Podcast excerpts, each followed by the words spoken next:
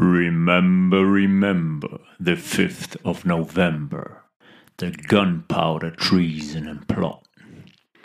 I know of no reason why gunpowder treason should ever be forgot.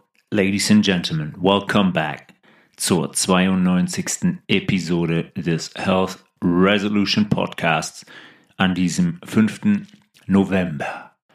Der fünfte November zwanzig dreiundzwanzig. Kleine Filmempfehlung vielleicht für diesen Sonntagabend, sich den Film Vendetta noch einmal anzuschauen oder den auch zum ersten Mal zu schauen, wenn man den noch nicht gesehen hat. Um mal genau hinzuschauen, was da thematisiert wird und wie es thematisiert wird, vielleicht in Vorbereitung auf das, was uns demnächst erwartet. Wir haben einen kleinen Nachtrag zur letzten Folge mit Yvonne, dem Interview mit Yvonne. Wir haben gar nicht über den Gewichtsverlust gesprochen von Yvonne. Und das ist ja immer ein großer Marker für Menschen. Das Gewicht. Jeder geht vielleicht jeden Tag auf die Waage und schaut, oh, ich habe schon dreihundert Gramm abgenommen oder dreihundert Gramm zugenommen, kann ja nicht sein. Yvonne hat in der Zeit von Januar bis Juli, August satte sechzehn Kilo mit der Umstellung abgenommen. Die ist von zweiundachtzig Kilogramm auf sechsundsechzig Kilogramm gefallen, was logisch ist, aber trotzdem auch immens ist in einem halben Jahr. Und was zeigt, was da in Bewegung gekommen ist und was auch zeigt, dass diese Ernährungsform äh, einfach funktioniert und eine Balance im Körper herstellt, die bei Yvonne und auch bei ganz, ganz vielen anderen Menschen verloren gegangen ist.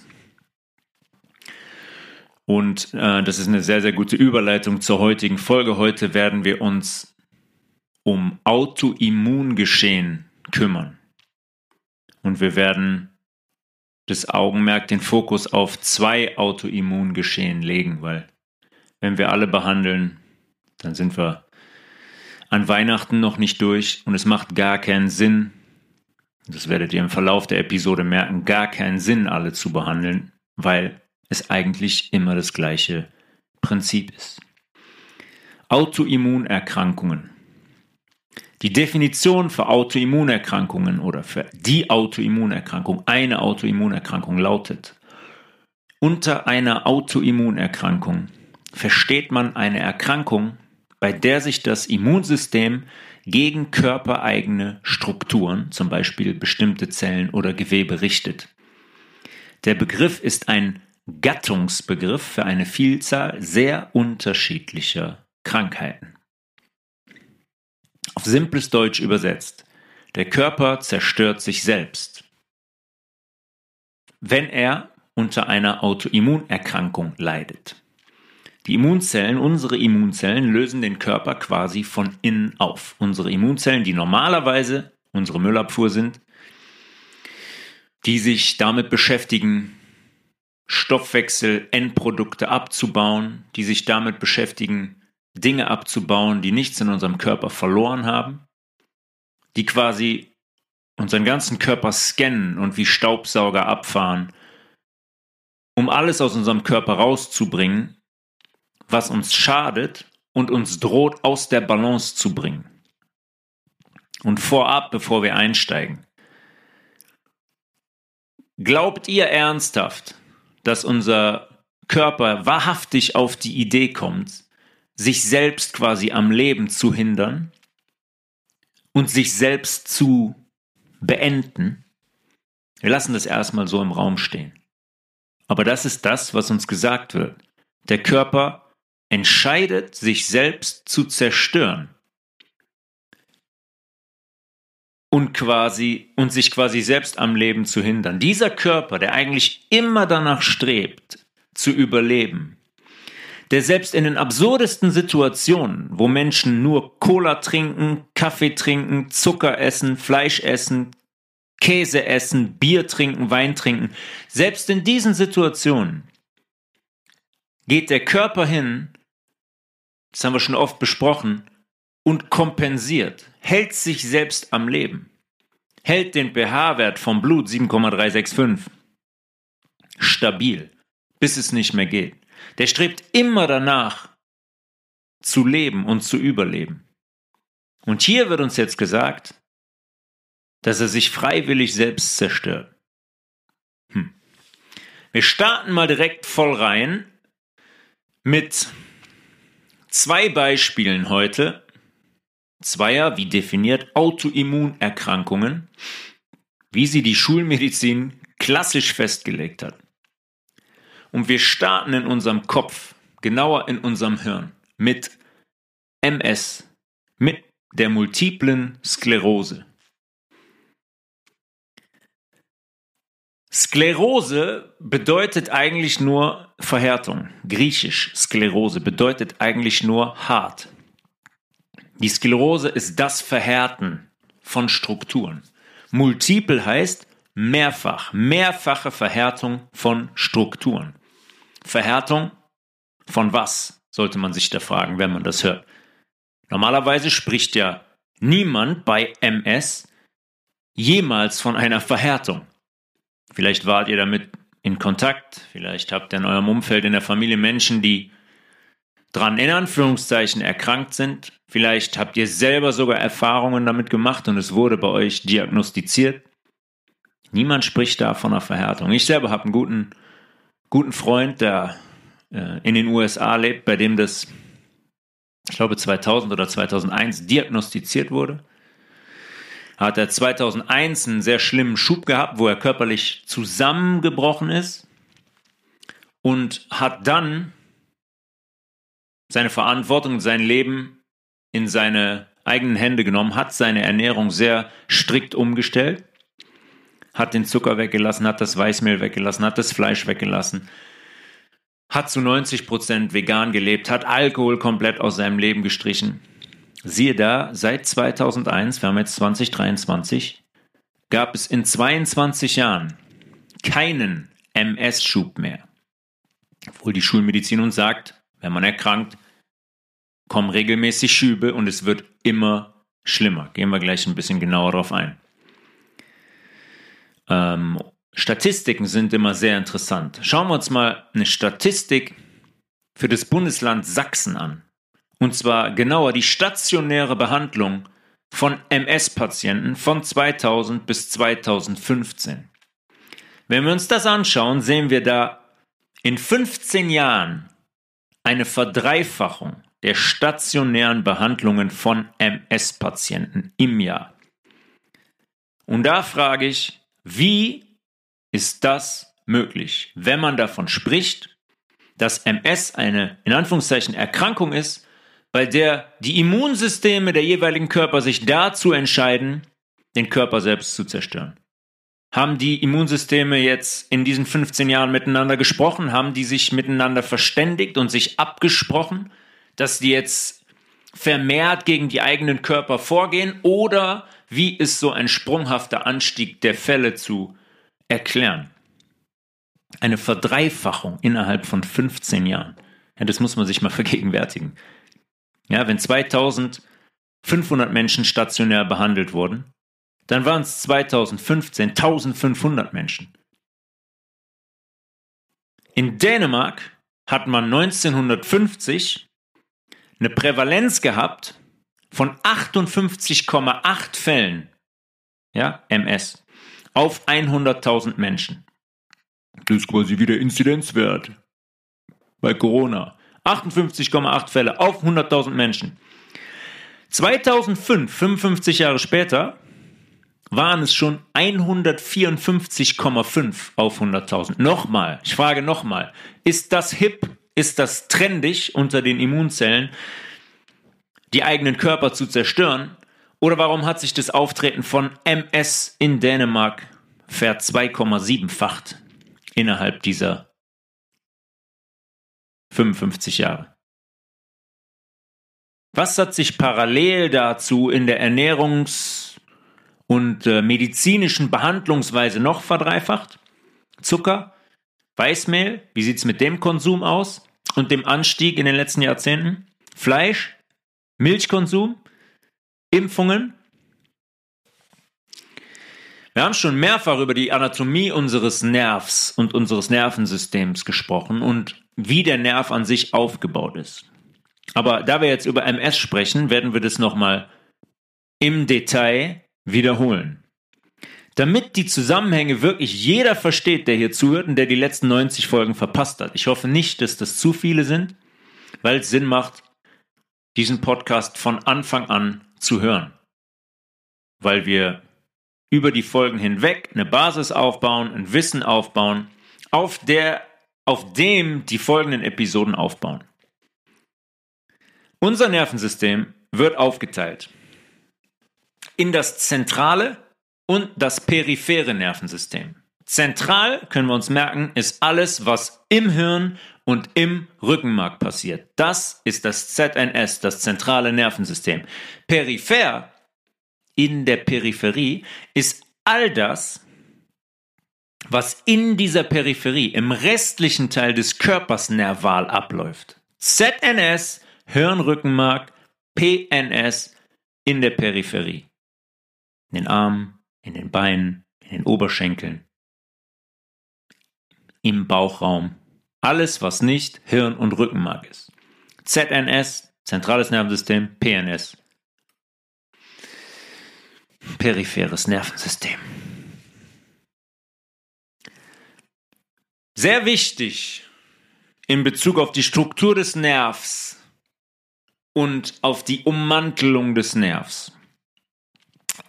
Im Hirn und im Rückenmark wird die Bildung der Ummantelung von unseren Nerven von Oligodendrozyten übernommen. Das sind Zellen, die es nur im Hirn und Rückenmark gibt und die umwickeln unsere Nerven. Das sind Zellen, die, die gibt es faktisch nur im zentralen Nervensystem. Die Umwicklung unseres Nervs, der, der, der Schutz, die Isolation unseres Nervs, diese Isolation, die möglich macht, dass elektrische Sendungen diesen Nerv entlang springen können mit einer sehr, sehr, sehr, sehr hohen Geschwindigkeit, die sogenannten Myelinscheiden.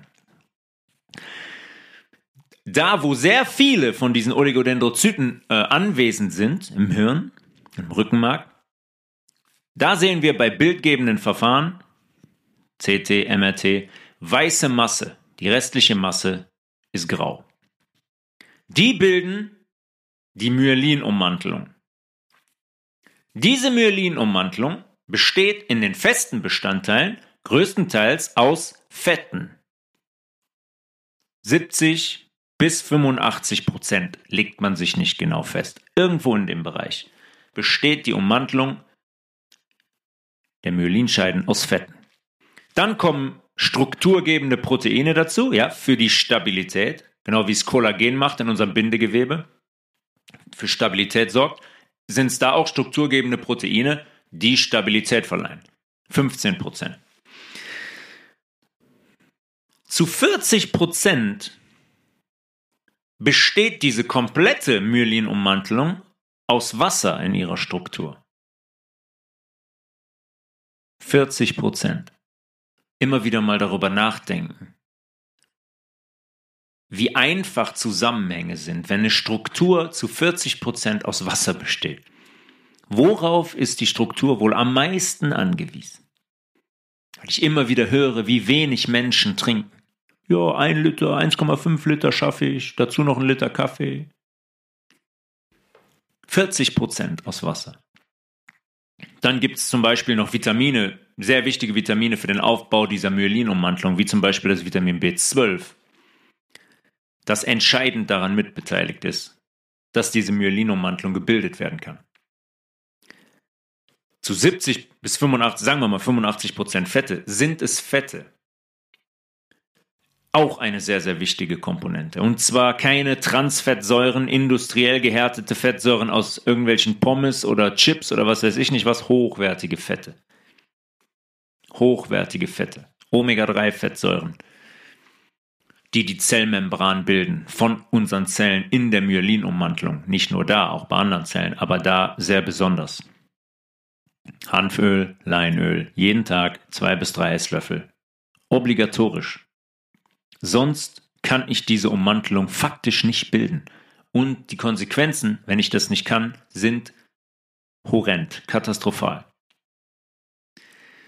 Diese Nerven, die mit Myelin umwickelt sind, können, wie ich eben schon gesagt habe, Reize extrem schnell weiterleiten. Wir reden, weiterleiten. Wir reden hier von zweihundert Metern pro Sekunde. zweihundert Meter pro Sekunde.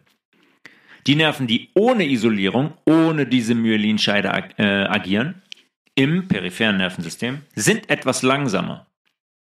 Und damit wir eine Geschwindigkeit von zweihundert Metern pro Sekunde, das sind siebenhundertzwanzig Kilometer pro Stunde, erreichen können, benötigen unsere Nerven diese Isolierung, wie bei einem Stromkabel. Das Prinzip kennt jeder von uns. Ja, wir haben das kopiert. Wir haben unser Nervensystem kopiert in der, in der ähm, Elektrik. Wir isolieren die Dinge, die leiten, um die Reizweiterleitung in der Geschwindigkeit zu erhöhen.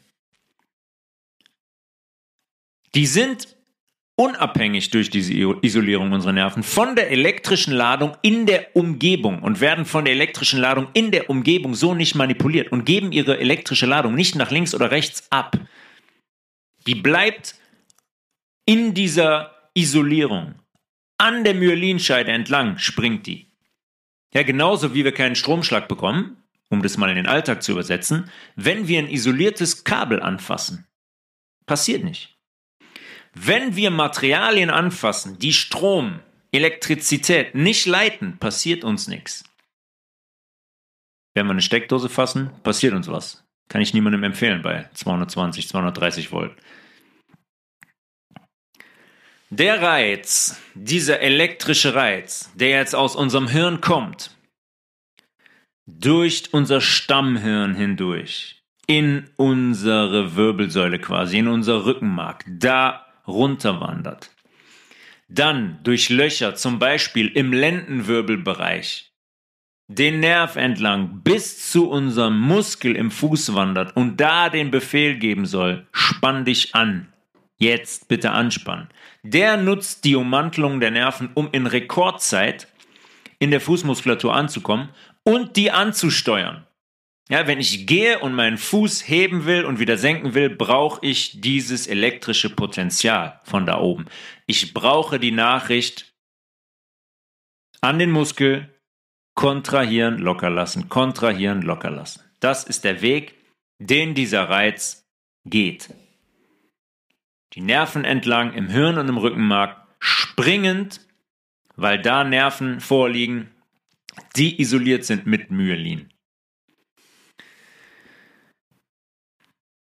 Der Grund, warum die Weiterleitung so blitzschnell funktioniert, ist nicht nur die Isolierung, sondern der Fakt, dass die Isolierung mh, alle maximal eins Komma fünf Millimeter stoppt. Da ist die Ummantelung quasi abgeschnürt von einem sogenannten Ranvierschen Schnürring. Louis-Antoine Ranvier, auf den geht das zurück.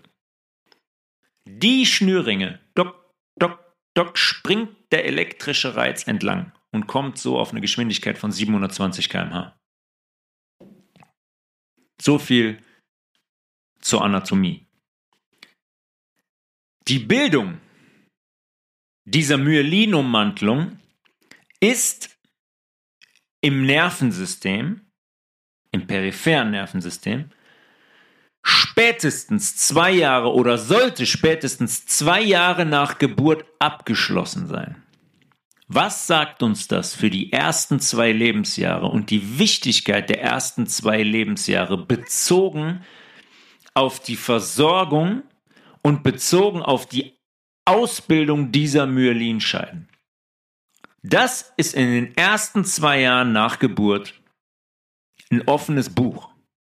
Das ist ein offenes Buch. Das passiert nicht automatisch, dass diese Myelinscheiden sich perfekt ausbilden. Dafür muss ich sorgen, indem ich ein Kind stille, indem ich sehr gut versorge, indem ich sehr gut versorge, wenn es mit Beikost anfängt, indem ich es sehr gut mit essentiellen Fettsäuren versorge. Passiert nicht, wenn ich dem Kind Milchpulver gebe, auf Molke, auf, auf Kuhmilch basierend und aufs Stillen verzichte. Relativ schwierig.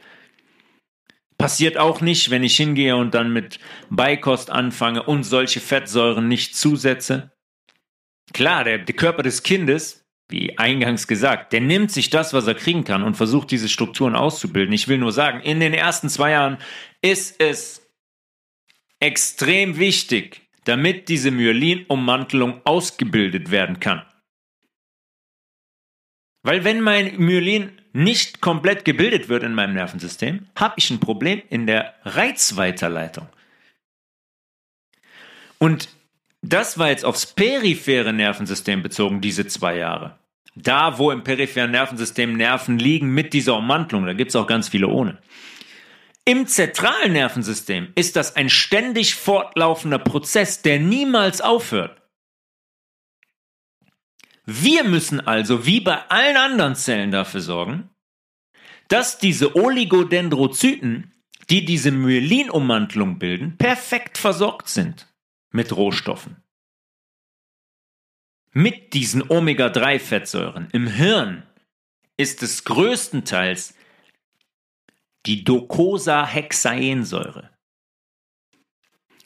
aus der diese Omega drei Fettsäuren gebildet werden. Und wir müssen dafür sorgen, dass das pH-Milieu stimmt, dass unser pH-Wert stimmt. Überall, sowieso immer. Das ist die, ist nicht nur die Basis, das ist die Basis und die Lösung für alles zugleich. Aber der pH-Wert muss stimmen, damit diese Ummantelung gebildet werden kann. Wenn das Gewebe verdreckt ist, wenn ich diese Oligodendrozyten nicht versorge, wenn die attackiert werden, wenn die vergiftet sind, kommen wir gleich drauf, habe ich ein Problem in der Bildung dieser Myelinummantlung. Und zwar mein ganzes Leben. Mein ganzes Leben, das muss im Z N S, im zentralen Nervensystem, ständig neu gebildet werden und ständig neu passieren. Ein Oligodendrozyt im Hirn und im Mark, im zentralen Nervensystem, ist in der Lage, vierzig Axone eines Nervs zu ummanteln. vierzig auf einmal. vierzig auf einmal. Im peripheren Nervensystem machen das die sogenannten Schwanzchenzellen. Im zentralen Nervensystem macht es der Oligodendrozyt. Im peripheren Nervensystem wird diese Myelinscheide durch die Schwanzchenzellen gebildet. Oligodendrozyten gibt es nur im zentralen Nervensystem, nicht im peripheren Nervensystem. Aber natürlich gibt es auch Nerven im peripheren Nervensystem, die diese Ummantelung haben. Sonst würde ich eine superschnelle Reizweiterleitung im Hirn, im Rückenmark haben und dann, wird's, dann, dann würde es ein bisschen langsamer und stocken. Ab Lendenwirbelbereich. Und dann würde es ein bisschen dauern, bis ich meinen Fuß hebe. Die muss auch da blitzschnell weitergehen. Deswegen läuft es auch im peripheren Nervensystem über Nerven, die ummantelt sind. Im peripheren Nervensystem machen das die Schwanzchenzellen, diese Myelinscheide bilden. Die können allerdings nur ein Axon bedienen. Diese Myelinscheiden, wie gerade schon gesagt, werden ständig erneuert. Die werden sekündlich repariert, müssen sekündlich repariert werden. Bei einer aktiven Bildung sind die bis zu hundertfünfzig Mal schneller in der Neubildung als eine Membran von einer gewöhnlichen anderen Körperzelle. Ja, die Ausbreitung der Membran dieser Zellen, dieser Myelinscheide, ist hundertfünfzig Mal so schnell wie von einer gewöhnlichen Zelle. Beeindruckend, beeindruckend. Das zeigt, wie zentral diese Ummantelung ist und diese Struktur Nerv ist, dass das blitzschnell gehen muss, dass es nicht passieren darf, dass irgendwo Myelinscheiden nicht neu gebildet werden, dass es keine Stelle geben darf, wo ein Nerv, der normalerweise eine Ummantelung hat, keine mehr hat. Und wenn das doch passiert, haben wir ein großes Problem. Ein sehr, sehr großes Problem. Dann liegt der Nerv blank. Dann liegt der Nerv blank und dann habe ich ein großes Problem hin zum Muskel, in der Erregungsleitung. Ja, stellt euch vor, da kommt ein Reiz aus dem Hirn, wir wollen loslaufen. Reiz an Oberschenkelmuskel. Jetzt nimmt unser Reiz den Weg aus dem Hirn, Stammhirn, Rückenmark, raus aus den Löchern im Lendenwirbelbereich, unseren großen Ischias entlang bis zum Oberschenkel. Irgendwo auf diesem Weg gibt es allerdings jetzt einen blank liegenden Nerv. Nur ein Millimeter. Da wird aktuell keine Myelinscheide gebildet oder ist chronisch entzündet. Was passiert? Logischerweise. Der Reiz kommt nicht im Oberschenkel an. Ich kann nicht kontrolliert hingehen und sagen, Oberschenkel, bitte spann dich an. Wird nicht mehr funktionieren, weil meine Info nicht mehr dahin kommt aus dem Hirn. Der Reiz entsteht im Hirn, aber der kann nicht mehr komplett an seinen Bestimmungsort gelangen, weil das Kabel dahin einen Defekt hat. Und da sind wir jetzt bei der multiplen Sklerose. Laut Definition ist die multiple Sklerose eine degenerative, ja, eine zurückbildende, eine Masse, Gewebe zurückbildende, in Anführungszeichen, Erkrankung der Myelinscheiden des Nervensystems. Nennt man auch die Krankheit der tausend Gesichter. Weil nie klar ist, welche Myelinscheiden betroffen sind, welcher Nerv betroffen ist und welche Funktionen an diesem Nerv dranhängen. Logischerweise hängt alles von unserem Nervensystem ab. Der dicke Zeh, die Leber, die Niere, unsere Bauchmuskulatur, äh, unser Oberschenkel, alles. Unsere Verdauung. Heißt, die Symptome variieren von bis. Tausend Gesichter. Taubheit, Kribbeln, Balanceverlust, Muskelspastiken, ja, unkontrollierte Anspannung des Muskels. Aber das, das ist jetzt ähm, nicht ganz so wichtig.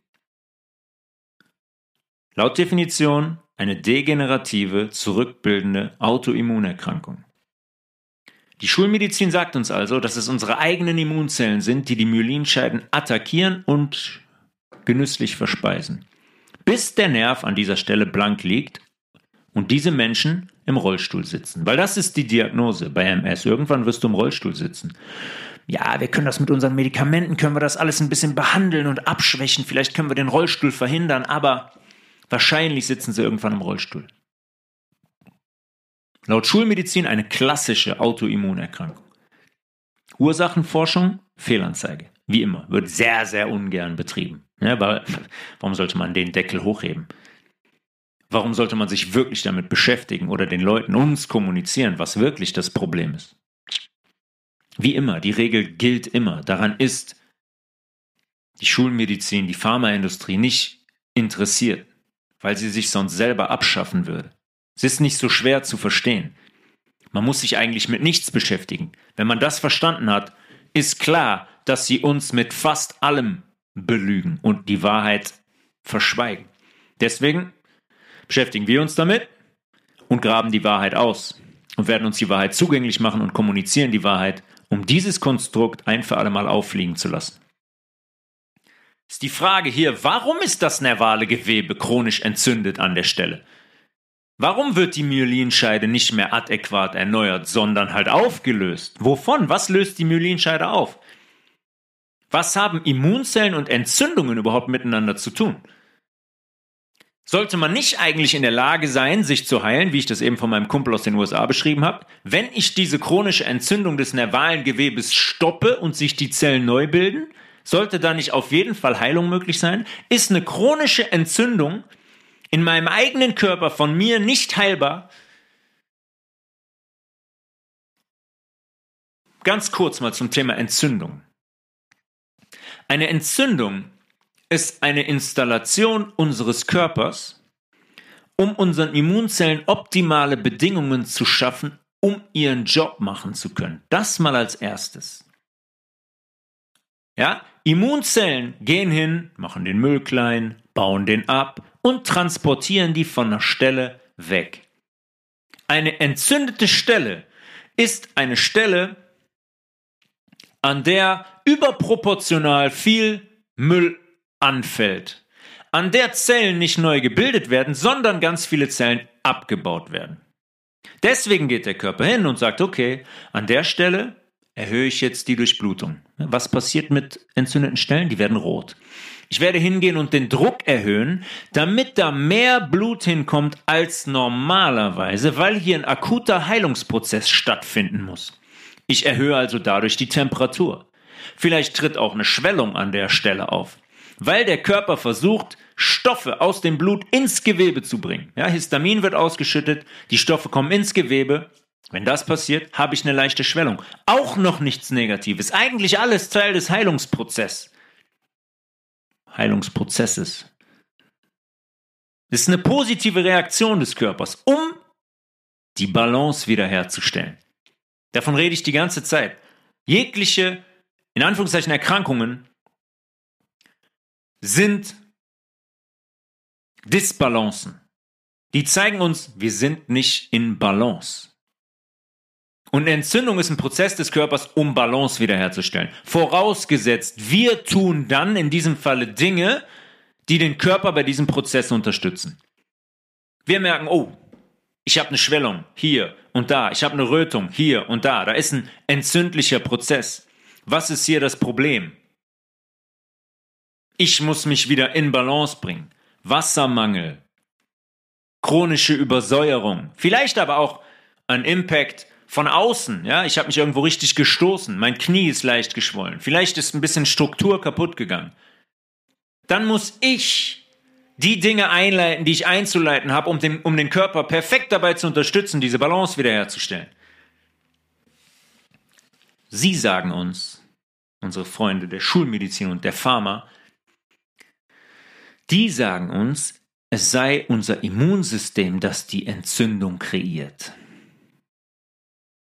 Aus Spaß. Oh, jetzt machen wir hier eine Entzündung und essen die Myelinscheide auf. Wie, wie kommt eine chronische Entzündung an nervales Gewebe in unserem Hirn? Wie kommt es dazu, dass Zellen da in großer Menge absterben, weil sie nicht mehr versorgt werden, beziehungsweise weil sie vergiftet werden? Nicht mehr versorgt werden, zum Beispiel mit Nährstoffen, Fett, Vitamine, Mineralstoffe, Sauerstoff. Wie oft ich das zum Beispiel in Verbindung mit dem Rücken höre. Da, ich habe einen entzündeten Nerv. Kommen Leute, die haben Rückenschmerzen, chronisch Rückenschmerzen. Waren die beim Orthopäden? Ich habe einen entzündeten Nerv. Unabhängig davon, dass das in neunundneunzig Prozent der Fälle überhaupt nicht stimmt, weil es logischerweise andere Gründe gibt, warum ich einen strahlenden Schmerz in den Oberschenkel hinein habe, werden Entzündungen ständig herangezogen, um Zustände zu erklären, die die nicht erklären können. Beziehungsweise damit sie hingehen können und Cortison zum Beispiel spritzen können. Ah ja, nee, m-m. Ist kein Bandscheibenvorfall, den du kreiert hast durch deine Fehlernährung, durch deinen falschen Lebensstil, durch deine falsche Bewegung. Mm-mm. Das ist ein entzündeter Nerv. Der kommt nirgendwo her. Der hat sich einfach jetzt mal entzündet. Aber warte, ich habe hier Cortisonspritzen. Machen wir drei bis vier Sitzungen. Dann geht das schon weg. Oh ja, super, ist weg. Zwei Wochen später. Oh, wieder. Mm, noch zwei Wochen später. Ah, Bandscheibenfall. Müssen, Bandscheibenvorfall. Müssen wir operieren. Operieren geht nicht anders. Wenn der Patient Entzündung hört, dann passt alles. Hat er seine Diagnose? Ah, ist eine Entzündung. Ah, okay, alles klar, bekommt er eine Spritze, alles ist betäubt. Dass der jetzt alle zwei Wochen für die Spritze zum Orthopäden rennt, ist dem dabei, ist dem dabei egal. Das führt auch nicht dazu, dass die, diese Menschen darauf kommen, äh, dass die Spritze logischerweise nicht die Ursache seines Schmerzes beheben kann. Entzündungen im nervalen Gewebe. Wer bringt Schwermetalle in unser Hirn, die sich am, am Nerv anlagern, die sich im Gewebe anlagern und für die wir keinen natürlichen Mechanismus haben, um die abzubauen? Logischerweise nicht, weil die normalerweise ohne dieses kranke System nicht in unserem Körper landen würden. Nur mal Thema, ich sag mal, Immunisierung durch Spritzen. Wie viele, wie viele verschiedene Schwermetalle und giftige Strukturen befinden sich in diesen Immunisierungen? Hat sich damit schon mal jemand beschäftigt, sich schon mal aktiv angeschaut? Es gibt diese Listen, was wirklich da drin ist. Das ist der Wahnsinn. Das ist der Wahnsinn. Wer bringt Glyphosat in unser Hirn, das unseren Zellen den Sauerstoff entzieht und die abtötet? Ja, zum Beispiel die Zellen der Myelinscheide. Was passiert, wenn Glyphosat auf diese Zellen trifft? Zelltod, sofort. Glyphosat lagert sich im Gewebe an, entzieht Sauerstoff, Wiederschauen. Verhungert die Myelinscheide am langen Arm. Wer konsumiert Industrienahrung wie Dosensuppen und Chips und dann rennt zu McDonalds? Wer konsumiert diese gehärteten Fette, die dann in die Zellmembran der Nervenzelle oder der Myelinscheide eingebaut werden und den Nerv somit erhärten? Das sind gehärtete Fette, sogenannte Transfettsäuren. Die erhärten das nervale Gewebe. Was war nochmal Sklerose A? Eine Verhärtung. Wie schaffen das dann reihenweise Menschen, wie ich das auch eben beschrieben habe, die sich entgiften, die sich ausleiten, die Schwermetalle ausleiten, die ihre Ernährung umstellen, die sich um ihren pH-Wert kümmern, die durch richtige Bewegung und Atmung ihre Körperflüssigkeiten adäquat zirkulieren lassen? Wie schaffen die das, sich von M S zu heilen? Ändern die Immunzellen da ganz plötzlich ihre Meinung auf Knopfdruck, den Körper zerstören zu wollen? Sagen die dann, ah, nö, jetzt nicht mehr. Ah, okay, jetzt machen wir wieder unseren eigentlichen Job, die, die Entgiftung. Jetzt attackieren wir unseren Nerv nicht mehr. Ganz plötzlich machen die dann wieder das, wofür es die ursprünglich gibt. Komisch. Wenn es doch eine Autoimmunerkrankung ist. Wenn es doch eine Autoimmunerkrankung ist und es nicht reversibel ist, dass die Zellen den, die eigenen Strukturen attackieren. Und es gibt, wir haben das auch schon sehr viel thematisiert, es gibt die verschiedensten Möglichkeiten, giftige Substanzen an unserer Blut-Hirn-Schranke vorbei in unser Hirn zu bringen. Die Blut-Hirn-Schranke ist eine nervale Schranke, die unsere Blutbahn quasi da oben umschlingt, die da aufsitzt. Und die entscheidet, was da rein kann und was nicht. Logischerweise gibt es einen Mechanismus, um unser Hirn, unseren fragilsten Teil, zu schützen. Aber es gibt Möglichkeiten, diese Blut-Hirn-Schranke auszutricksen, um, wenn ich die Pharma bin oder die Schulmedizin, an mein Ziel zu kommen und nervale Zentren, nervale Strukturen zu schädigen. Nehmen wir nur mal zum Beispiel, das kennt auch eigentlich jeder das Thema jahrzehntelang, zum Beispiel Ähm, Deos, Deodorants, voll von Schwermetallen. Das war ein common Ding. Jahrzehntelang. Anu- Aluminium in Deos. Aluminium, was hingeht und die Schweißdrüsen verstopft. Oh, ich schwitze nicht mehr, cool. Aluminium wird in den Körper aufgenommen. Ach, was für ein Quatsch, das ist doch nur auf der Haut und keine Ahnung. Wenn ich dann im Regen bin, regnet das ab. Ja, natürlich landet dieses Aluminium nur in unserem Körper. Es wird über die Haut aufgenommen und lagert sich überall in unserem Gewebe ab. Genauso wie wir jahrelang, jahrzehntelang und auch heute noch mit Plastik in Kontakt sind. Plastikverpackungen und alles drum und dran. Wir trinken Wasser aus Plastikflaschen. Die ganze Zeit trinken wir Weichmacher mit Bisphenol zum Beispiel. Plastik, Mikropartikel, lagert sich sukzessive Stück für Stück in unserem Gewebe an, ohne dass wir eine Möglichkeit haben, das auszuleiten. Wenn diese Schädigung der nervalen Strukturen jetzt unsere Myelinscheide betrifft, dann nennen die es M S und haben ein riesiges Behandlungsfeld. Krankheit erfunden, immer so, gleiches Prinzip, immer und immer und immer wieder. Krankheit erfunden, hunderte Millionen für ihre Pseudoforschung abkassiert, ja, müssen wir uns doch nichts vormachen. Seit wann gibt es M S, wann wurde es diagnostiziert zum ersten Mal, keine Ahnung. Vielleicht vor hundert Jahren. Seit, seitdem wird dran geforscht. Genau wie die Tumor, die Tumorforschung. Ah, immer noch keinen Schritt weiter. Wir wissen immer noch nicht, was M S ist, können es immer noch nicht behandeln. Nee, wir können es nur eindämmen, damit man mit äh, fünfundsechzig im Rollstuhl landet und nicht mit vierundsechzig Komma fünf.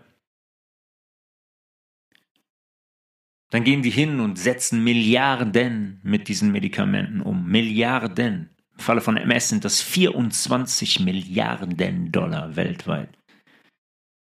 Größtenteils sind das Immunsuppressiva. Das ist noch das Beste. Ich unterdrücke jetzt mein Immunsystem mit diesen Immunsuppressiva. Sagt mein Immunsystem, ey, setz dich mal hin.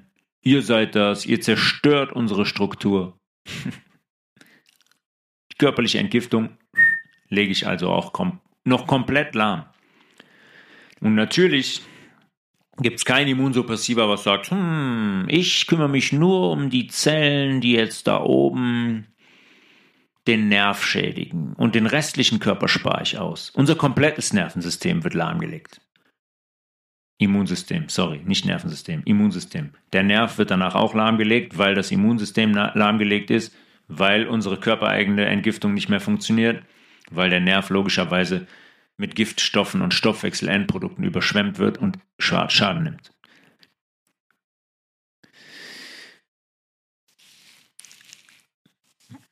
Wir, wir, schauen wir mal auf einen Stoff, um mal zu zeigen, wie Intelligenz, nee, intelligent nicht. Intelligent ist ein positives Wort. Wie clever die sind und wie die uns seit Jahrzehnten vergiften, um in Anführungszeichen Krankheiten wie die Multiple Sklerose zu generieren, zu erschaffen. Fluorid. Fluoride sind Salze der Fluorwasserstoffsäure. Und die werden uns spätestens seit neunzehnhunderteinundfünfzig im Trinkwasser verabreicht. neunzehnhunderteinundfünfzig, über siebzig Jahre. In den U S A wurde das zur Agenda des U S Public Health Service, Fluorid in die Wassersysteme einzuschleusen. Kennt jemand von euch Batman? Ja, klar kennt ihr Batman. Kennt jemand von euch Batman Begins, die Verfilmung von Christopher Nolan? Was macht Scarecrow, dieser Bösewicht Scarecrow da, mit seinem Team und dem Grundwasser? Die verseuchen das Grundwasser. Die bringen Stoffe ins Grundwasser, die die Leute A trinken und B, die dann irgendwann verdampfen, sodass die Leute die einatmen. Was sind das für Stoffe? Was macht, was macht das mit den Menschen? Die setzt die Menschen unter Angst. Auf einmal haben die alle Wahnvorstellungen und haben, sind komplett von der Angst regiert. Ist das Science Fiction oder ist das seit über siebzig Jahren Realität? Nicht nur mit Fluorid, sondern auch mit allen anderen Mechanismen, uns unter Angst zu setzen und uns zu manipulieren. Dinge in unser Trinkwasser zu bringen, die auf ganz einfachem Wege uns chronisch krank machen. Und dann kommen noch Menschen und sagen, ja, na klar, Trinkwasser natürlich aus dem Wasserhahn. Wir haben hier eine super Qualität. Ich wohne hier auf dem Land. Ja, niemand hat eine super Qualität aus seinem Wasserhahn. Die haben das komplette Grundwassersystem verseucht. Es wäre ein ganz einfaches, in diesen großen Filteranlagen von Städten hinzugehen und adäquat zu filtern. Alles rauszufiltern, was sich Medikament nennt, was sich Parasit nennt, was sich Pestizid nennt, wie Glyphosat. Alles kein Problem. Warum wird das nicht gemacht? Warum wird das Wasser da nicht, nicht so gefiltert, dass wir wirklich sauberes Trinkwasser aus unseren Hähnen bekommen? Ist jetzt noch die andere Sache, wenn es gefiltert ist, wenn wir uns die Rohre anschauen, durch das es fließt, ob es dann noch sauber ist, wenn es aus dem Trinkwasser kommt, aus dem Wasserhahn kommt, ist was anderes. Aber warum wird es nicht adäquat gefiltert? Wir kennen die Antwort. neunzehnhundertsechzig, ja, neunzehnhunderteinundfünfzig hat das angefangen.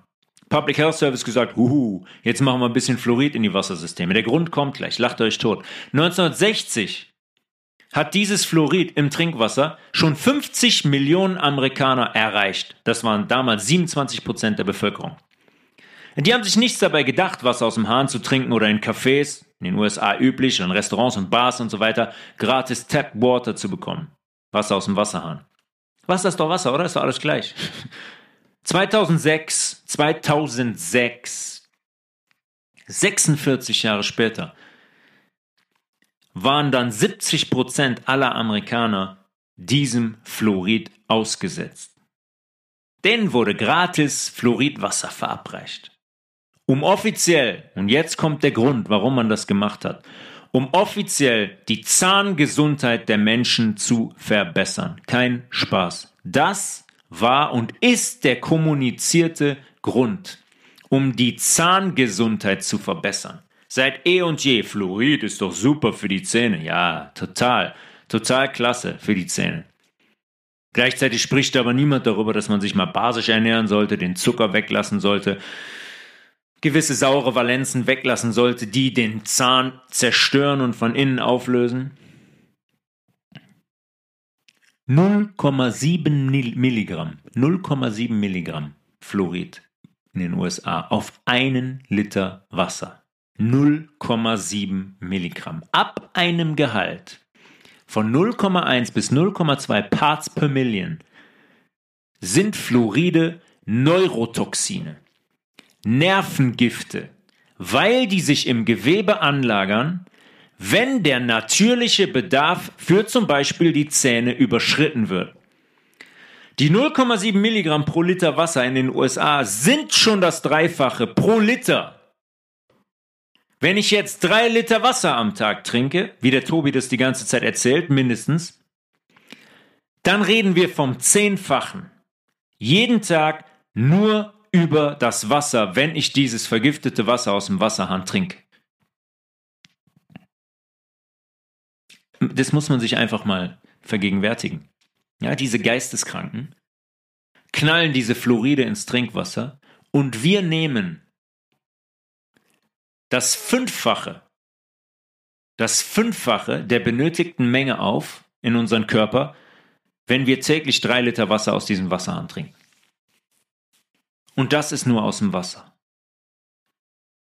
Das wird überall in der Industrienahrung, in Zahnpasta, in Kosmetik. Ein Zahnpasta ist immer ein großes Thema. Jetzt gibt es Zahnpasta, fluoridfrei. Kaufen die Leute die Zahnpasta, sagen, oh, guck mal, die ist fluoridfrei. Und trinken zu Hause Wasser aus dem Wasserhahn. In Kosmetika generell. Was, was glaubt ihr, wie viele Fluoride wir, wir allein täglich in den letzten dreißig Jahren aufgenommen haben? Ja? Einfach nur mal kurz drüber nachdenken. Und das ist nur Fluorid. Das ist nur ein, eine Verbindung, mit der die uns beschießen. Jemand von euch schon mal auf so eine Fluoridschiene beim Zahnarzt gebissen, zum Ende der Behandlung? Kennt ihr das? Sagen die am Ende, oh, guck mal hier, Zahnschutz, beiß mal fünf Minuten auf die Fluoridschiene. auf die Fluoridschiene. Was glauben wir, wie viel über das Zahnfleisch in, und über den Zahn selber in dieser Zeit aufgenommen werden? Habt ihr schon mal einem Zahnarzt gesagt, dass ihr darauf verzichtet? Und habt ihr dann schon mal bemerkt und wahrgenommen, wie entgeistert der guckt? Oh nee, das ist aber ein optimaler, das ist aber schon wichtig, das ist ein optimaler Schutz für die Zähne. Ja klar, dann leg dir die Kackschiene doch selbst an. Kannst du nachts drauf beißen, kannst zehn Stunden drauf schlafen. Ja, das sind so einfache Zusammenhänge. Entweder die wissen es alle und spielen es alle mit, oder die wissen es nicht. Dann sind die einfach nur ignorant und einfach bis unter die Schädeldecke dumm. Fluorid, natürlich gibt es immer einen Grund, ne? Warum gewisse Stoffe in den Umlauf gebracht werden. Bei Fluorid ist es folgender. Das hat nämlich neben seinen mh, für die Pharma praktischen Nervengifteigenschaften auch noch eine sehr, sehr wertvolle andere Fähigkeit bezogen auf ein Schwermetall. Fluorid ist in der Lage, Aluminium an sich zu binden. Und das an unserer Blut-Hirn-Schranke vorbei in unser Hirn zu bringen, damit sich beide da anlagern können. Perfekter Zustand für unsere Freunde in den weißen Kitteln und die Pharmaindustrie. Fluorid bindet Aluminium.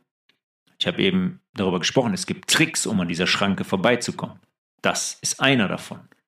Fluorid bindet Aluminium und kommt an der Blut-Hirn-Schranke vorbei und lagert sich in unserem Hirn ab. Dieser Stoff, diese beiden Stoffe.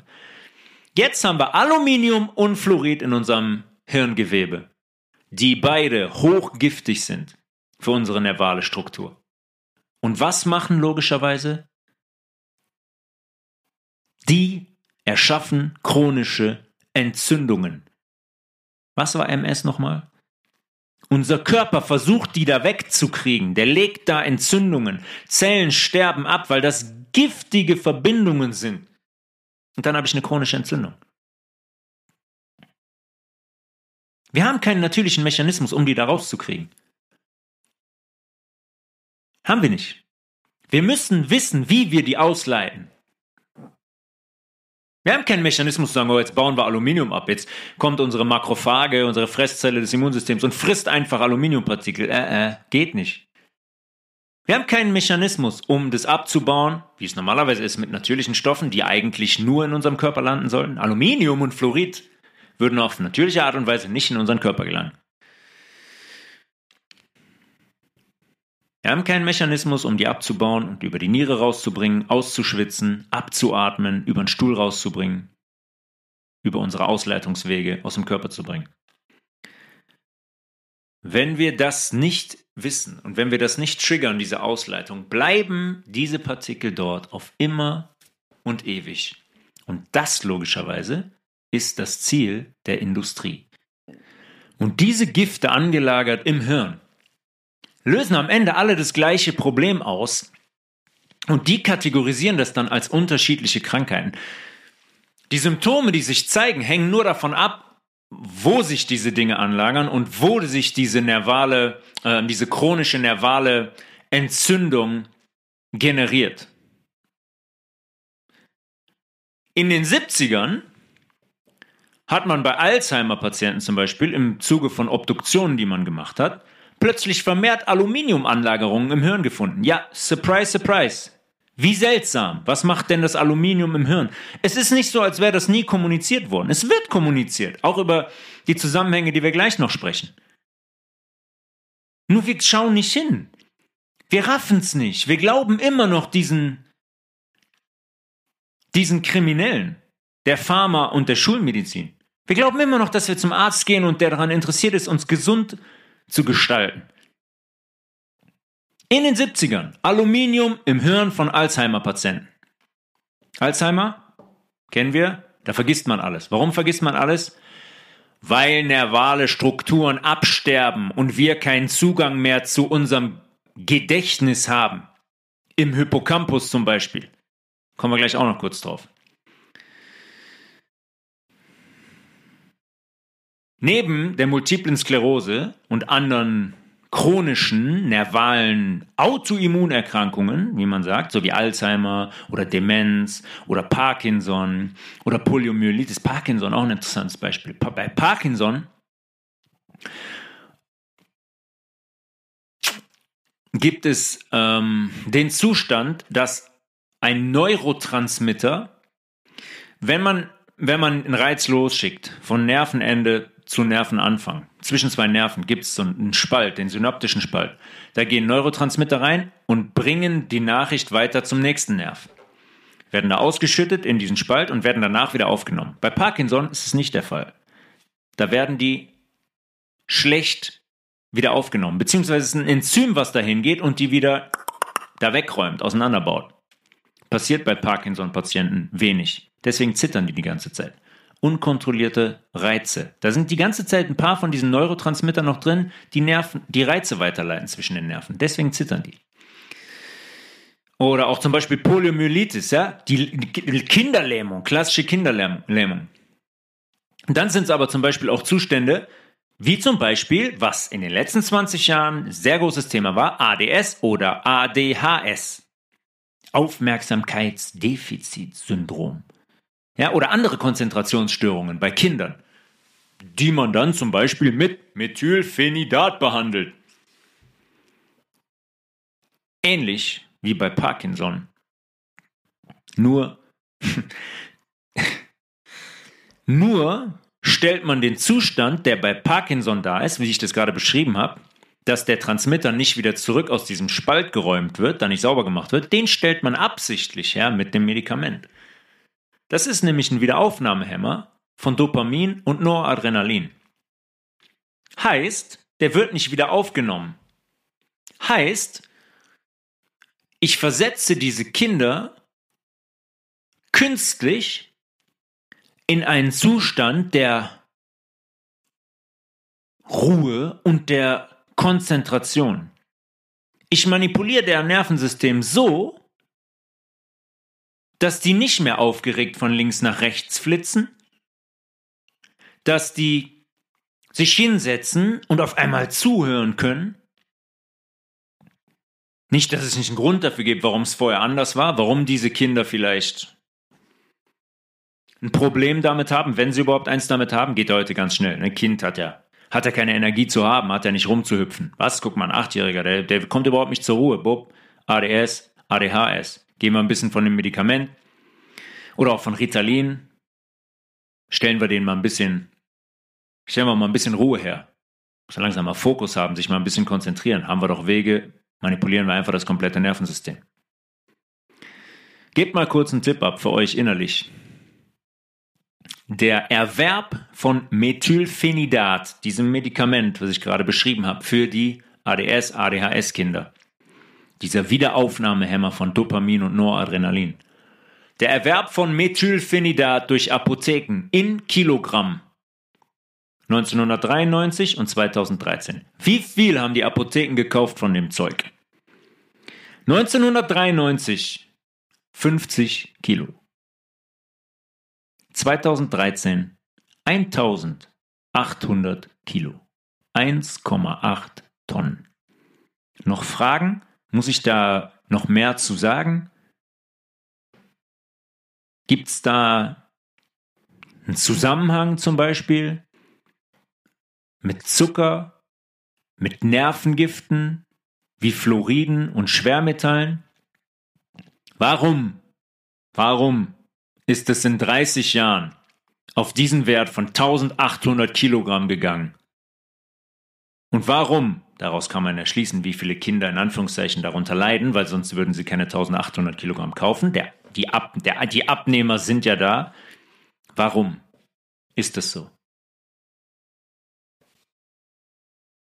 Dass die Kinder in einem solchen Zustand sind. Warum hat sich dieser Wert so dermaßen in die Höhe geschraubt?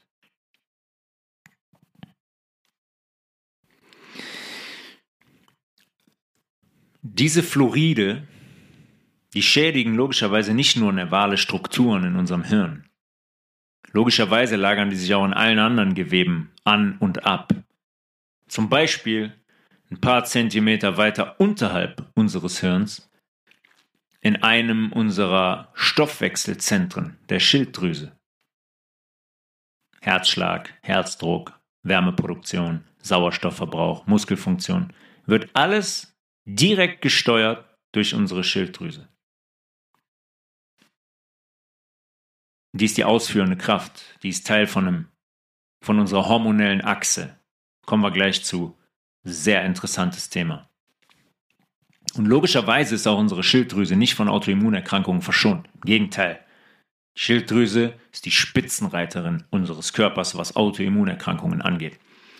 Inzwischen werden Zahlen kommuniziert, die beschreiben, dass ähm, fast jeder zehnte deutsche Mensch unter Hashimoto Thyreoiditis leidet.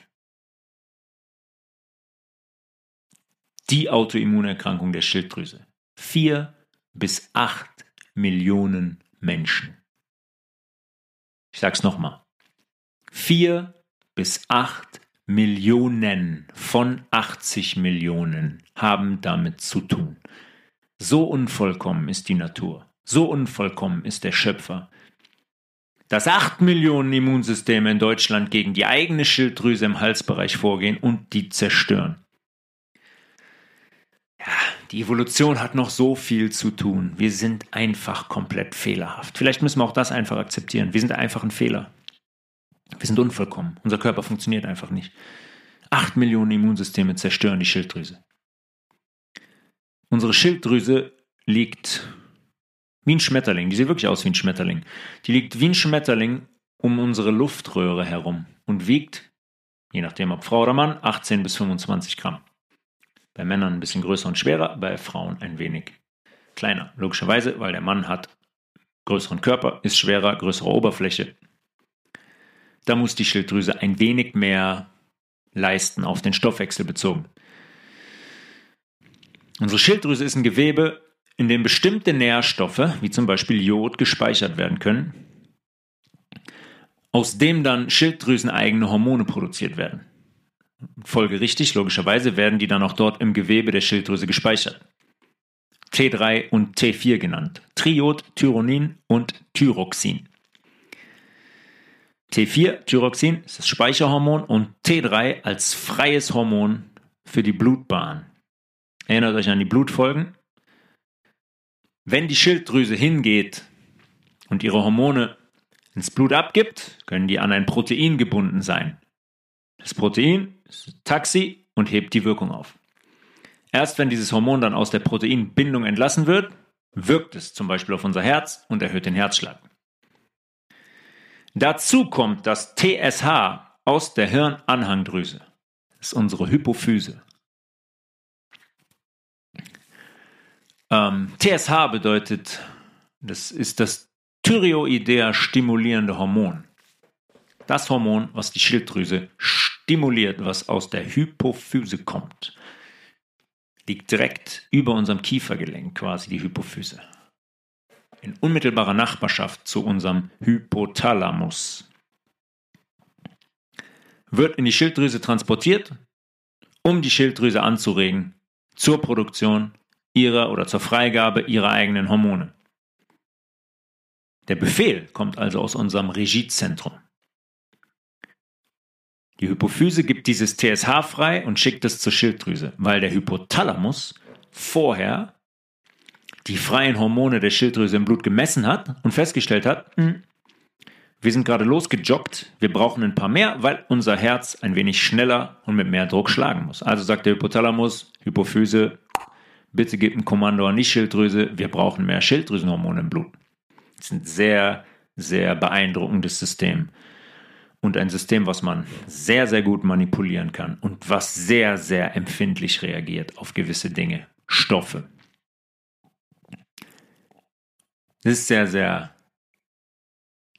diese Achse ist sehr, sehr, sehr, sehr beeindruckend. Und generell diese Ventrikel bei uns im Hirn, die Hohlräume. Hypothalamus, Hypophyse, Zirbeldrüse haben eine unglaubliche Wichtigkeit für ganz, ganz viele körperliche Abläufe.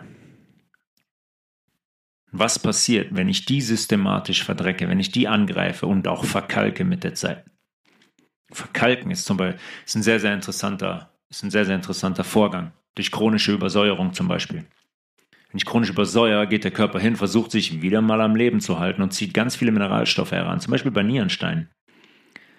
Und bildet da so Kristalle, weil der versucht, gegen diese Übersäuerung anzukommen. Und dann bildet sich Kalk. Schon mal, habt ihr schon mal gesehen, vielleicht bei euch im Haushalt, am Wasserhahn oder in der Dusche, wenn ihr kalkhaltiges Wasser habt, wie stark Kalk ist, wenn sich das anreichert, wie schwer das wegzubekommen ist, wie hart das ist, wenn so Kalkklumpen entstehen. Stellt euch das mal vor in unserer Blutbahn. So Mikrokalkklumpen oder in der Niere. Schön. Zurück zu unserer Autoimmunerkrankung Hashimoto und den Fluoriden. Die Fluoride haben weiterhin die Eigenschaft, dass sie sich im Schilddrüsengewebe an die Jodrezeptoren binden und dafür sorgen, dass die gerade beschriebene Funktionsweise nicht funktioniert. Da kann sich jetzt kein Jod mehr andocken. Da können keine Hormone mehr gebildet werden von der Schilddrüse. Sind blockiert durch die Fluoride. Heißt, erstens, dass das Jod frei im Körper verbleibt, dann ist es ein Gift. Oder es wird halt im Schilddrüsengewebe gespeichert, weil diese Rezeptoren für die Produktion der Hormone geblockt sind durch Fluorid. Jetzt kommt aber Jod rein. Da essen Leute, haben wir noch jemanden, der dieses, der Jodsalz zum Beispiel konsumiert? Da kommen massig Jodmengen in den Körper. Rezeptoren sind aber geblockt, heißt, Jod reichert sich in einem Schilddrüsengewebe an. Die Schilddrüse wird sich faktisch vergrößern. Ganz einfacher Zusammenhang. Dann habe ich meistens, sehr interessant, eine vergrößerte Schilddrüse, aber eine Unterfunktion, weil die Rezeptoren geblockt sind. Chronisch vergiftete Schilddrüse durch das Fluorid. Passiert genau das Gleiche wie im Hirn, logischerweise. Chronische Entzündung und Schädigung. In der Folge Abbau unseres Schilddrüsengewebe, ähm, Schilddrüsengewebes durch unsere Immunzellen. Ja, weil die versuchen, da aufzuräumen. Weil die versuchen, diese, diese Verbindungen, diese Fluoridverbindungen da wegzubekommen. Über Entzündungen, die diese legen. Unser Körper versucht nur, die Balance herzustellen. Der weiß nicht, dass der das nicht kann. Weil er keinen Abbaumechanismus hat. Keiner geht hin und leitet diese Gifte aus. Ja, Fluorid kann man ausleiten, wie alles andere auch. Also schwillt die Schilddrüse, vergrößert sich zuerst und dann wird das Gewebe abgebaut. Aber kein neues wird aufgebaut. habe ich die Diagnose Hashimoto Thyreoiditis. Thyreoiditis, chronische Entzündung der Schilddrüse. Was haben die Immunzellen mit der Entstehung zu tun? Gar nichts. Gar nichts. Da wandern keine Immunzellen ein und sagen, oh, jetzt fressen wir die Schilddrüse auf. Mm-mm. Hat andere Zusammenhänge. Zum Beispiel über Fluorid, zum Beispiel über viel zu viel Jodversorgung und chronische Vergiftung. Zum Beispiel durch chronische Übersäuerung, chronische Übersäuerung des Schilddrüsengewebes. Wie in all, all den anderen Bereichen unseres Körpers auch. Es sind immer die gleichen Gründe. Egal, ob wir vom, beim Magen sind, im Hirn sind, im, in der Leber sind, in der Schilddrüse sind. Immer ähnlich. Und nochmal, das sind jetzt nur Fluoride. Unsere Zeit hier reicht nicht, um all die, all die anderen Gifte zu thematisieren, die uns spätestens äh, mit Geburt, äh, nicht mit Geburt, schon davor verabreicht werden.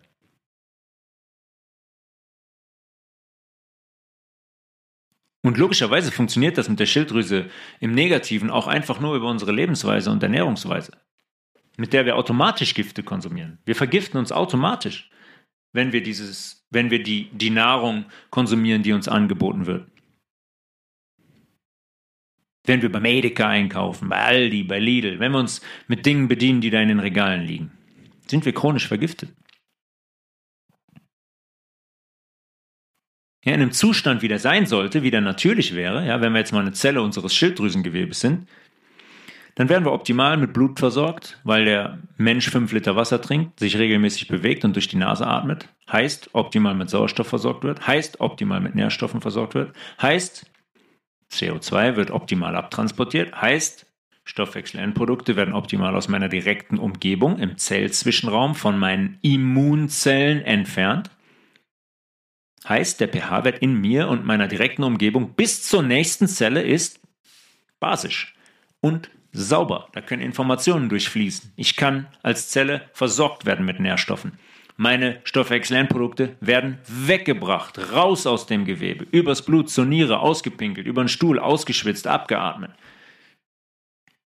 Und jetzt stellt euch eine Zelle vor in der Schilddrüse, in einem Menschen, der täglich einen Liter Kaffee, ein Glas Cola, vier Gläser Sprudelwasser trinkt, dazu zwei weiße Brötchen mit Nutella isst, ein Rinderfilet mit weißen Spaghetti Bolognese und abends auf der Couch äh, Ölche-Erdnüsse isst. Der geht das zu Fuß, was der zu Fuß gehen muss. Mehr, Bewe- mehr an Bewegung ist nicht drin. Die Person ist übers Leben hinweg sechzehn Mal geimpft und nimmt äh, chronisch Blutverdünner. Wie soll es unserer Zelle im Gewebe der Schilddrüse jetzt gehen? Unsere Blutversorgung ist mangelhaft, sprich Sauerstoff, Nährstoffversorgung mangelhaft. Durch fehlendes Wasser und Bewegung kann das Blut nicht im Ansatz so zir- zirkulieren, wie es eigentlich sein müsste. Der Müll aus meiner Umgebung wird nicht abtransportiert, weil logischerweise auch die Lymphflüssigkeit leidet und die Lymphaktivität unter diesem Wasser-, Nährstoff- und Bewegungsmangel. Heißt, ich liege in meinen quasi eigenen Exkreten und der pH-Wert in mir, im Innern der Zelle und im Zwischenzellraum sinkt. Was macht das mit meiner Gesundheit als Zelle? Ich bin nicht mehr gesund. Ich kann meine Funktion der Hormonbildung T drei, T vier in der Schilddrüse nicht mehr ausreichend wahrnehmen. Ich vergifte. Am langen Arm. Und hält der Zustand chronisch an, dann mache ich was? Ich kann nicht weiter existieren. Ich degeneriere und sterbe ab. Gleichzeitig, passiert sehr oft in unserem Körper, sekündlich, natürlicher Prozess, aber rasend werden. Für eine abgestorbene Zelle wird eine neue produziert. Aber unter diesen Bedingungen können kaum neue Zellen gebildet werden. Und meine Immunzellen machen sich an die Arbeit und versuchen, abgestorbenes Zellmaterial von der Stelle wegzuschaffen. In großer Menge. Weil in diesem Zustand sehr viele Zellen der Schilddrüse einfach absterben. Welchen Zustand habe ich jetzt?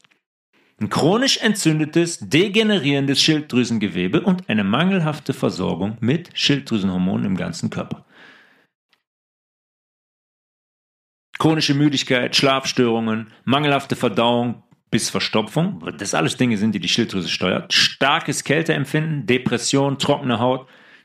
Und dann kommt der Onkel Doktor und sagt, ey, wir haben die sogenannten T R A C, Antikörper in ihrem Blut gefunden. Sie haben Hashimoto.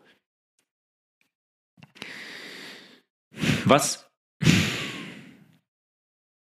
Was soll das eigentlich sein? Ein T R A C-Antikörper. Das ist der sogenannte T S H-Rezeptor-Antikörper. Okay. T S H, haben wir eben gesagt, ist das Hormon aus unserer Hypophyse, was in der Schilddrüse andockt. Und unsere Schilddrüse sagt, bitte Hormone. Dafür gibt es Rezeptoren. Der T S H-Rezeptor-Antikörper, sagt die, Schul- sagt die Schulmedizin, ist der Antikörper, der einfach hingeht und diesen Rezeptor in der Schilddrüse zerstört.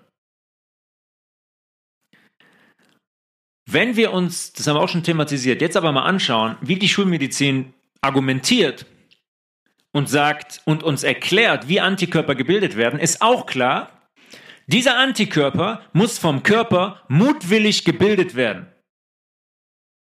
Heißt, der Körper muss diese Antikörper in der Thymusdrüse, unserer Brust, absichtlich ausbilden. Der muss sagen, jetzt erschaffe ich hier Antikörper, die gehen ganz gezielt gegen diesen T S H-Rezeptor in der Schilddrüse vor.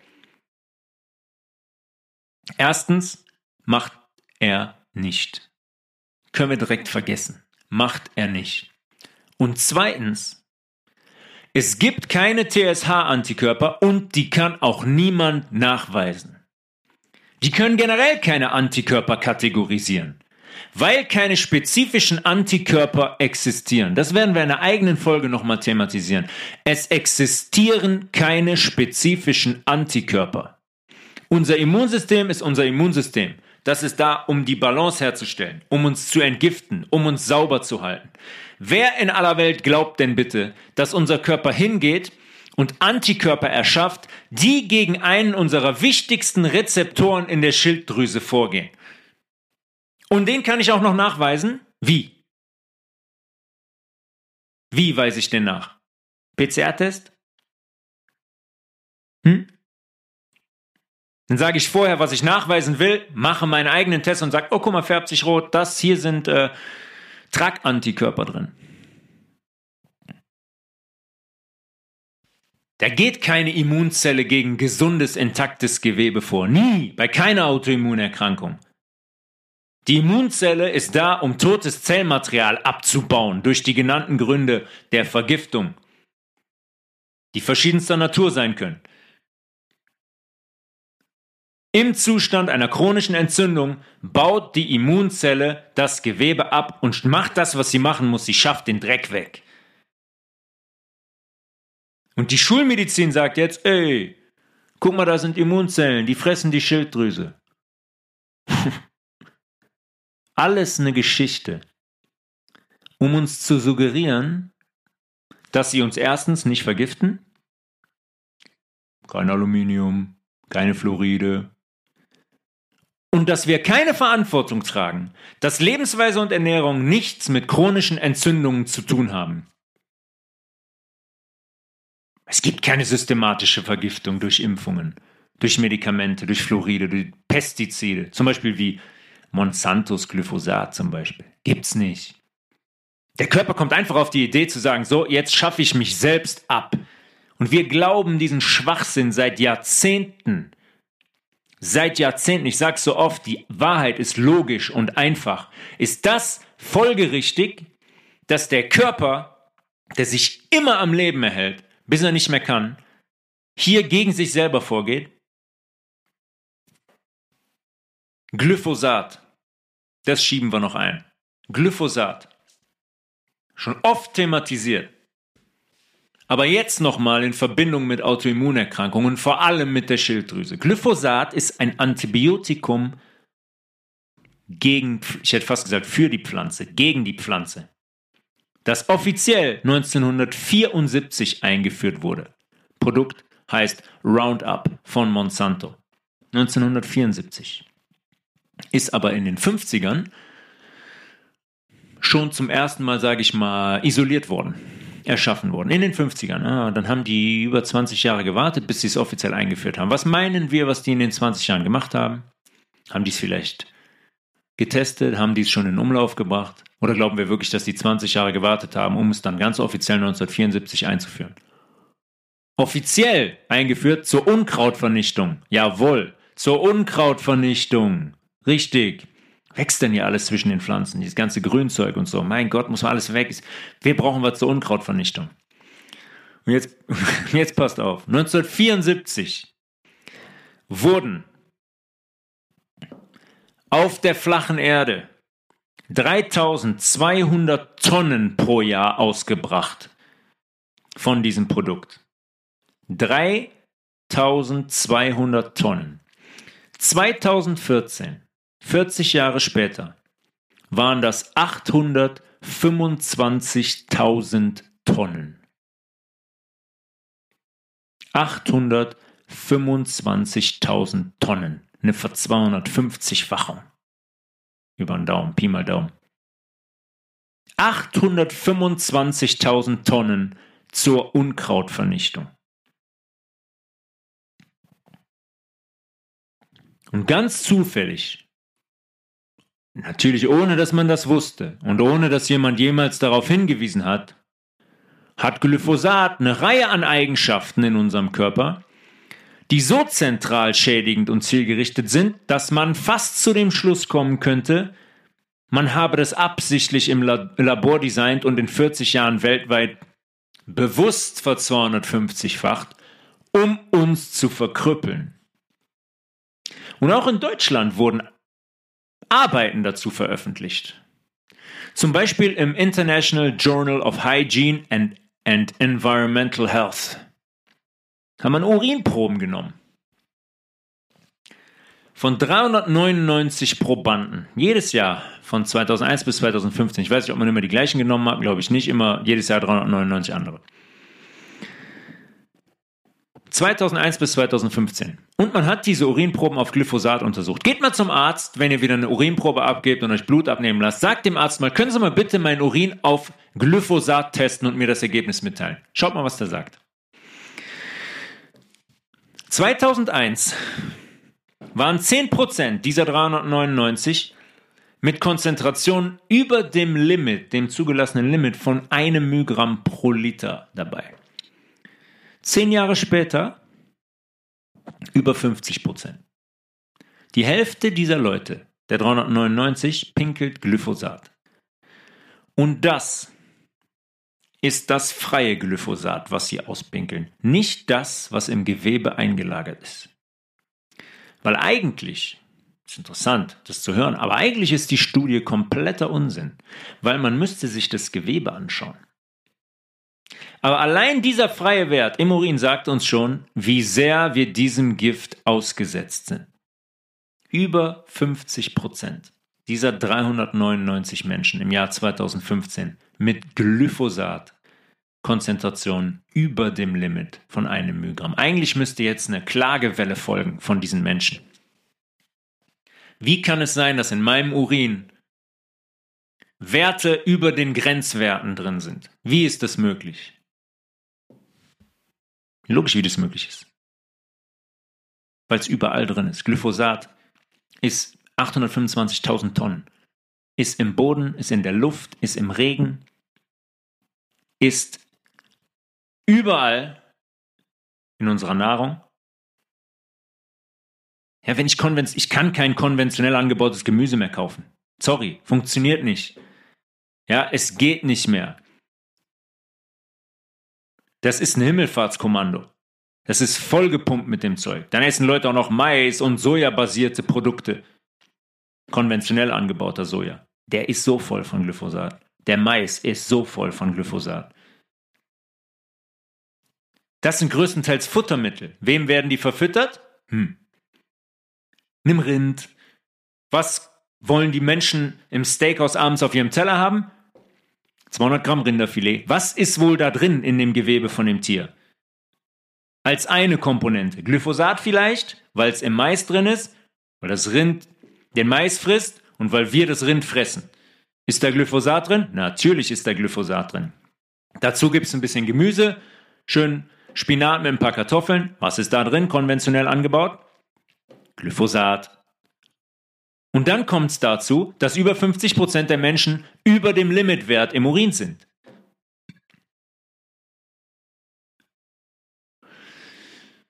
Glyphosat entzieht unseren Schleimhäuten den Sauerstoff. Und speziell im Dünndarm, ein Ort der Schleimhaut. Schleimhaut gibt es in der Nase, in der Lunge, im Rachen, im Dünndarm. Da entzieht es unseren Schleimhäuten den Sauerstoff. Und im Dünndarm bricht es die Tight Junctions auf. Die Tight Junctions sind die Verbindung zwischen den Zellen, die unsere Schleimhaut dicht halten.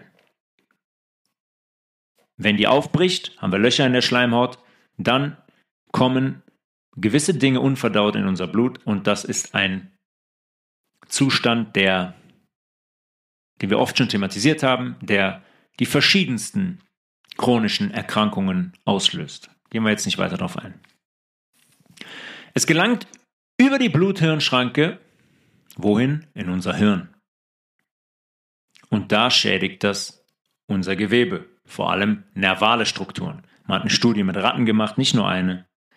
Glyphosat ins Trinkwasser gegeben. Der Hippocampus von dem Jungtier, also eine Ratte gegeben, schwanger war quasi.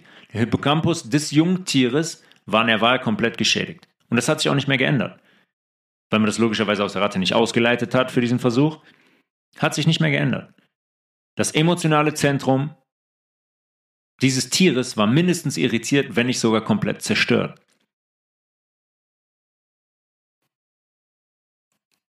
Glyphosat geht auch hin und beeinflusst unsere nervalen Neurotransmitter, die wir eben schon thematisiert haben, wie Acetylcholin zum Beispiel.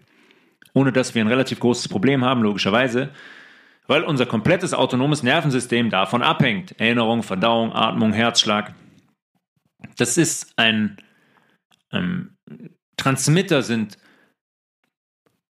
Botenstoffe zwischen zwei Nerven, die Reize weiterleiten, die Informationen zwischen Nerven hin und her bringen.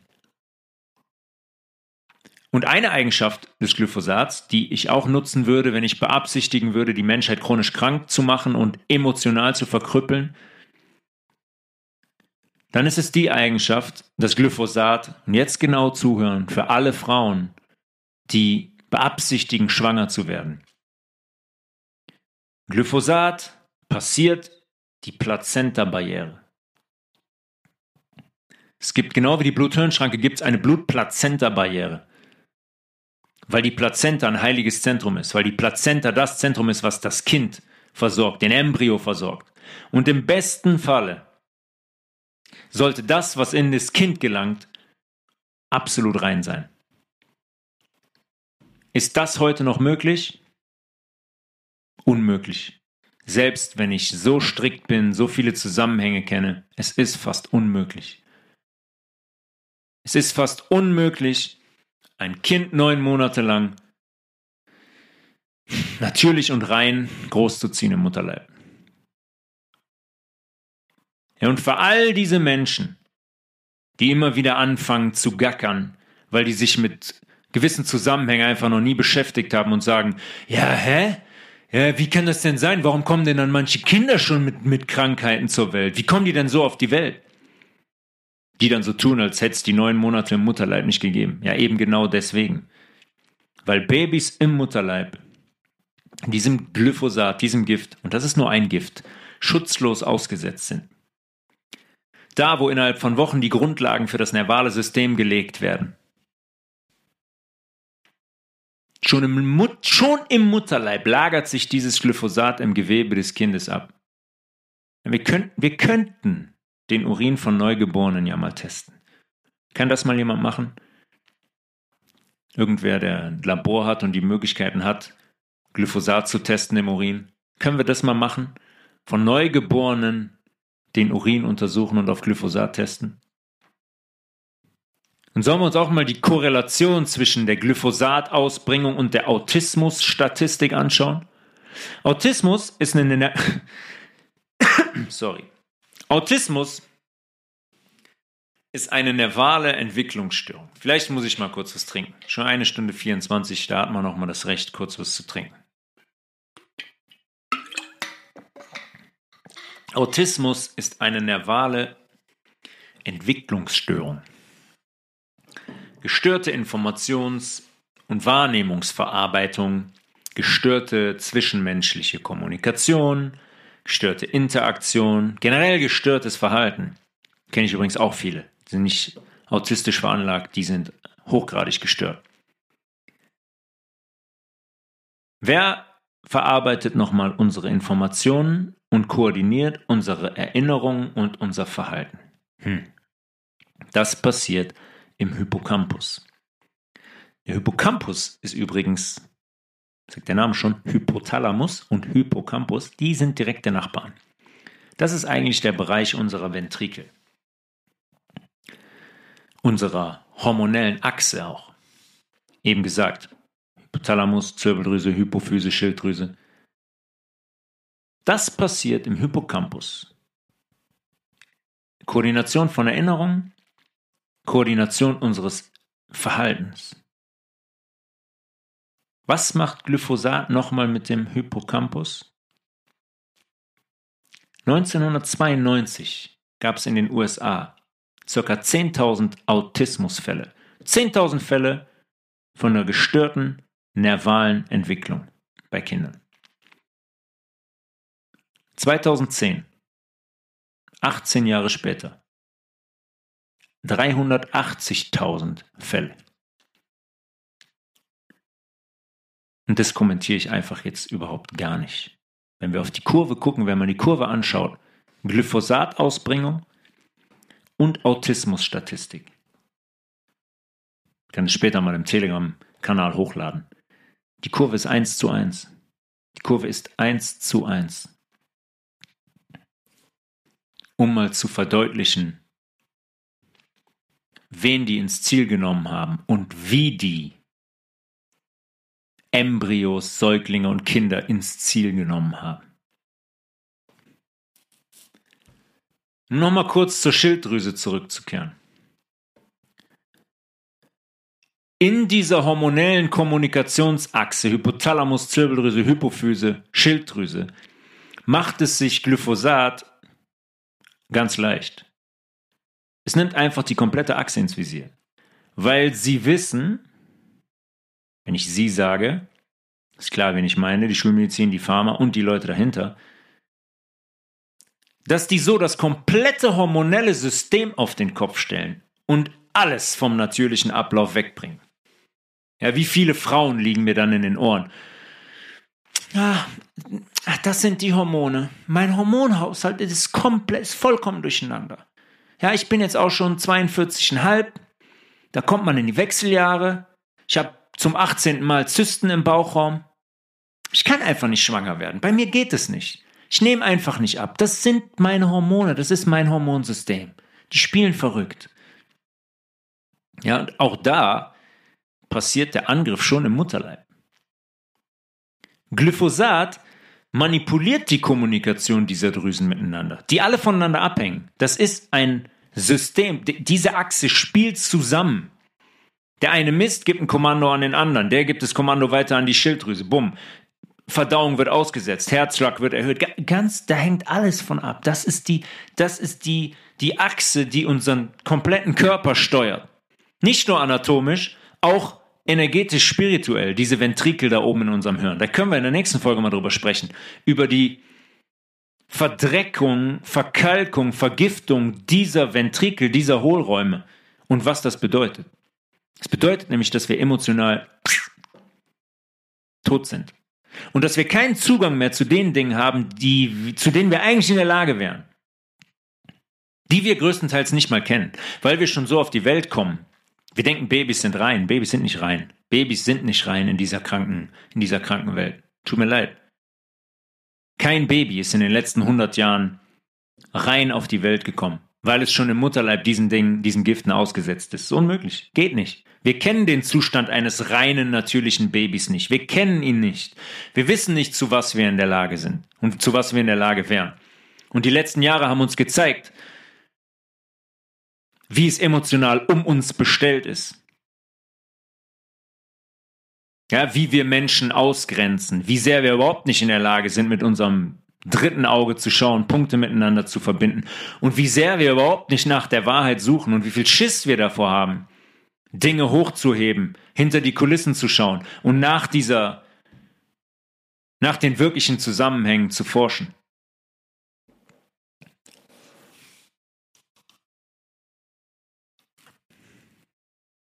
Die Auswirkungen der Manipulation dieser Achse sind unfassbar.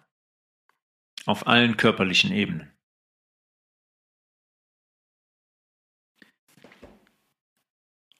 Glyphosat, noch ein Beispiel zu nennen, manipuliert zum Beispiel ähm, ebenfalls die Aromatase. Ase ist immer ein Enzym. Aromatase ist ein Enzym, das die Östrogensynthese steuert. Östrogenbildung. Bildung von Östrogen hängt von Aromatase ab. Heißt, Glyphosat manipuliert die natürlichen Östrogenlevel. Ich habe keine natürlichen Östrogenlevel mehr. Nicht nur, dass es die komplette Achse attackiert, nein, auch greift es direkt in die Herstellung von Aromatase ein. Wir sind komplett auf den Kopf gestellt. Ich habe das schon oft gesagt, wir haben nicht den Hauch einer Idee, was die mit uns machen. Seit Jahrzehnten. Und wie wir uns schützen können. Zumindest bevor wir angefangen haben, diesen Podcast zu hören, hatten wir keine Idee. Jetzt haben wir ein bisschen mehr eine Idee. Und deswegen thematisiere ich das auch jetzt nochmal ganz klar. Nur aufs Thema Glyphosat bezogen. Glyphosat ist der Wahnsinn im negativen Sinne. Und dann erzählen mir immer noch Menschen, ah nee, du also, ja, Ernährung umstellen gut, aber also biologische, regionale Gurken, gegebenenfalls noch aus Anbauverbänden, so Demeter oder so, nee, die sind mir zu teuer, die hole ich mir im Lidl. Okay. Für die eigene Gesundheit Geld ausgeben, pff, bist verrückt. Aber das sind dann Menschen, die dann drei Haustiere haben. Jede Woche fünfzehn Kilo Fleisch für ihre Hunde kaufen zum Beispiel. Das ist gar kein Problem. Für irgendwelche Hunde oder, oder andere Tiere Geld ausgeben, ist überhaupt kein Thema. Für die eigene Gesundheit, pff, nee.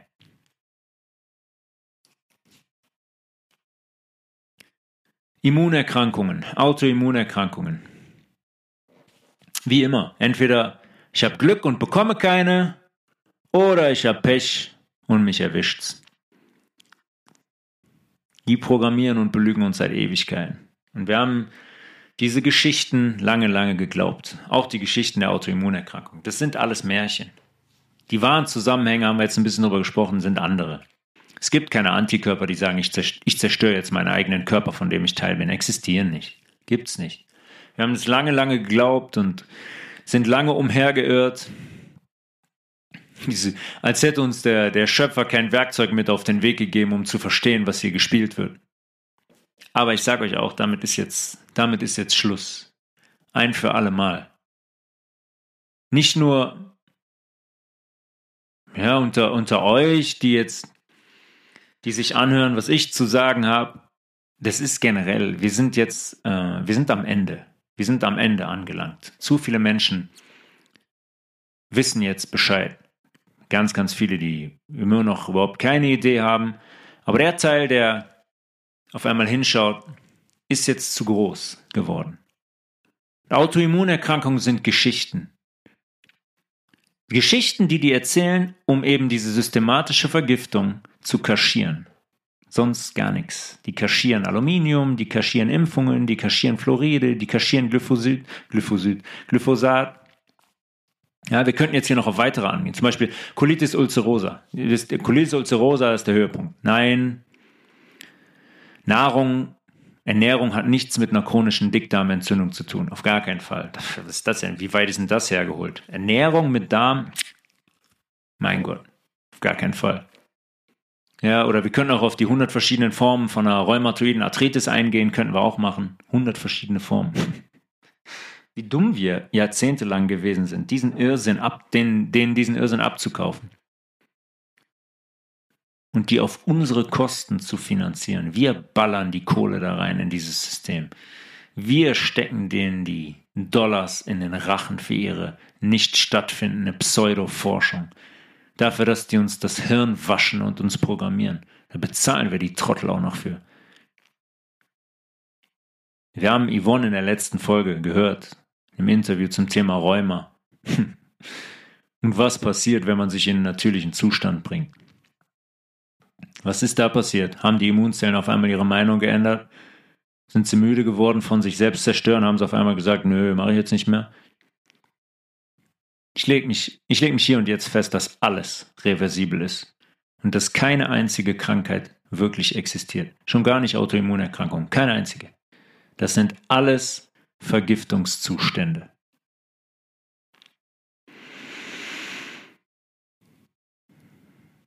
Tobias.levels at healthresolution.de, Health Resolution Podcast auf Telegram, Hintergründe und ein paar Fakten und interessante Beiträge zu den, zu den Folgen, w w w punkt health resolution punkt d e.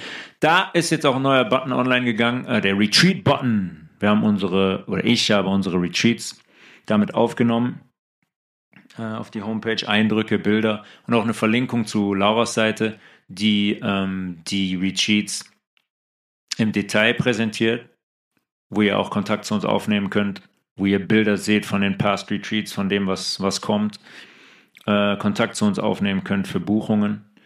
Und im April ist unser nächstes. Im April wird ein Retreat in Deutschland stattfinden, in Bayern. Und im sehr, sehr schönen Haus, im sehr, sehr schönen Landhaus, äh, mit einer, mit einer Sauna, mit Ernährung von mir, mit Bewegung, mit Laura. Kann ich jedem nur empfehlen, der das Geld aufbringen kann. Das wird ähm, euer Leben nachhaltigst verändern. Schön, dass ihr wieder zugehört habt